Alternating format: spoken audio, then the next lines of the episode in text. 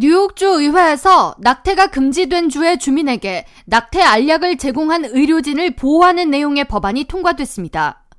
법안의 주 내용은 낙태가 불법인 주에 거주하는 주민에게 원격으로 낙태 알약을 처방할 경우 해당 주에서 뉴욕주 의료진을 기소하거나 고소하려고 할 때 뉴욕주 법원과 검사 등은 이에 협조하지 않는다는 것을 포함하고 있습니다.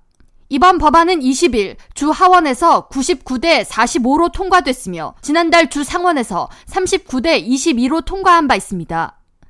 이번 법안 통과에 대해 뉴욕타임스는 캐티 오컬 뉴욕 주지사는 해당 법안에 대한 지지 의사를 표명해온 만큼 주지사는 곧 서명할 것이라고 예측했습니다.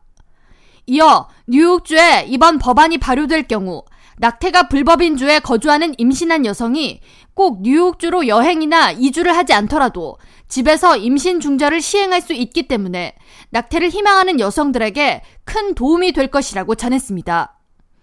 지난해 연방 대법원에서 로 대 웨이드 판결을 번복한 이후 원격 의료 시스템을 통해 낙태 알약 처방 의료진을 보호하는 법안은 이미 메사추세츠와 콜로라도, 워싱턴, 버몬트주에서 시행됐습니다. 뉴욕타임즈는 그럼에도 불구하고 뉴욕주에서 이와 같은 법안이 시행됨으로써 전미에 걸쳐 낙태 접근성을 크게 확대한 매우 의미 있는 법안이라고 해석했습니다. 전미에서 낙태가 불법인 주는 유타와 오클라호마, 엘라베마 등 총 14개 지역이 있으며 플로리다주의 경우 지난 4월 임신 6주 이후 여성의 낙태를 금지하는 법안을 통과시켰습니다. 낙태를 금지하는 주의 법안을 살펴보면 대부분 낙태약을 복용하거나 시술을 받는 환자가 아닌 시술자나 약물 처방자를 처벌하는 형태를 취하고 있습니다.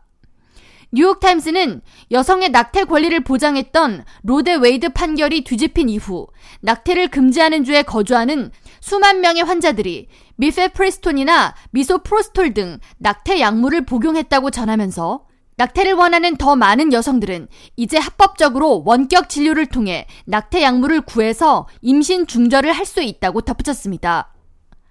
한편 낙태를 반대하는 단체 히포크라테스 연합은 낙태 약물에 미 식품의약국 허가 취소 소송을 제기한 상태며 이들은 FDA의 낙태약 승인에 심각한 결함이 있었던 바 허가 승인을 취소하라고 주장하고 있습니다. 그러나 레티샤 제임스 뉴욕주 검찰총장 외에 낙태를 찬성하는 22개 주의 검찰총장은 이에 대응하는 연합을 결성해 안전하고 효과가 입증된 약물을 불법화시켜 생식의 자유와 여성들의 자신의 몸에 대한 결정권을 박탈하려는 움직임을 방관하지 않겠다는 입장을 밝히며 근거 없는 소송에 맞서 끝까지 싸울 것이라는 입장을 고수하고 있습니다. K라디오 전영숙입니다.